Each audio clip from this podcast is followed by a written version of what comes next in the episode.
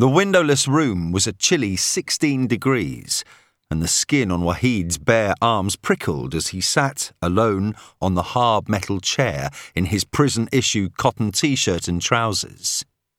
The only door to the room was directly in front of him, across the plain metal table that, like his chair, was bolted to the floor.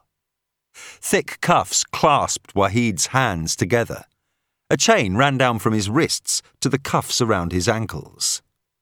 The small amount of flex was long enough when he was sitting, but caused him to stoop uncomfortably and shuffle demeaningly when walking. Just one of many indignities designed to make him feel weak and defeated. As Wahid stared straight ahead at the closed door, wondering what questions today's trip from his cell would include, he heard footsteps on the other side. Two sets. One set was cushioned, a guard, they all wore the same thick rubber soled boots. The other footsteps made a sharper click clack sound, hard soles on the concrete floor. Not a guard, but someone else, a smartly dressed someone else. Locks clicked and churned. Wahid thought through all of the people who had been to see him in this place over the last twelve months. Which face would it be today? Which approach would they come at him with? Aggressive, conciliatory, understanding, accusatory? Whatever tactic they tried, all they had were their words, and Wahid was confident that this time would be no different.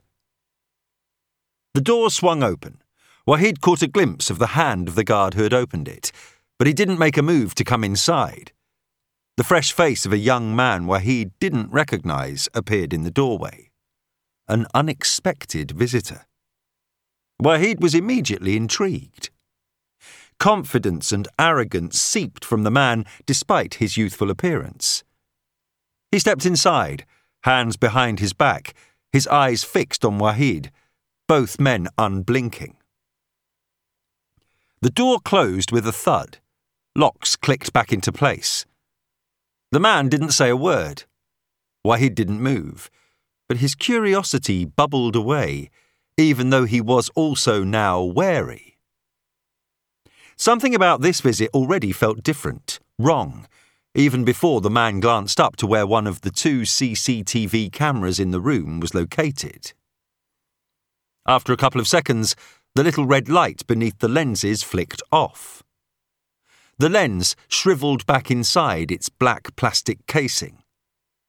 The man switched his gaze to the other camera, which shut down too, before turning his attention to the four foot wide two way mirror that took up most of one wall. In a flash, the glare on the mirror noticeably reduced as the glass was blacked out from the other side. Wahid's eyes narrowed. The man finally looked at Wahid once more. And now we can talk.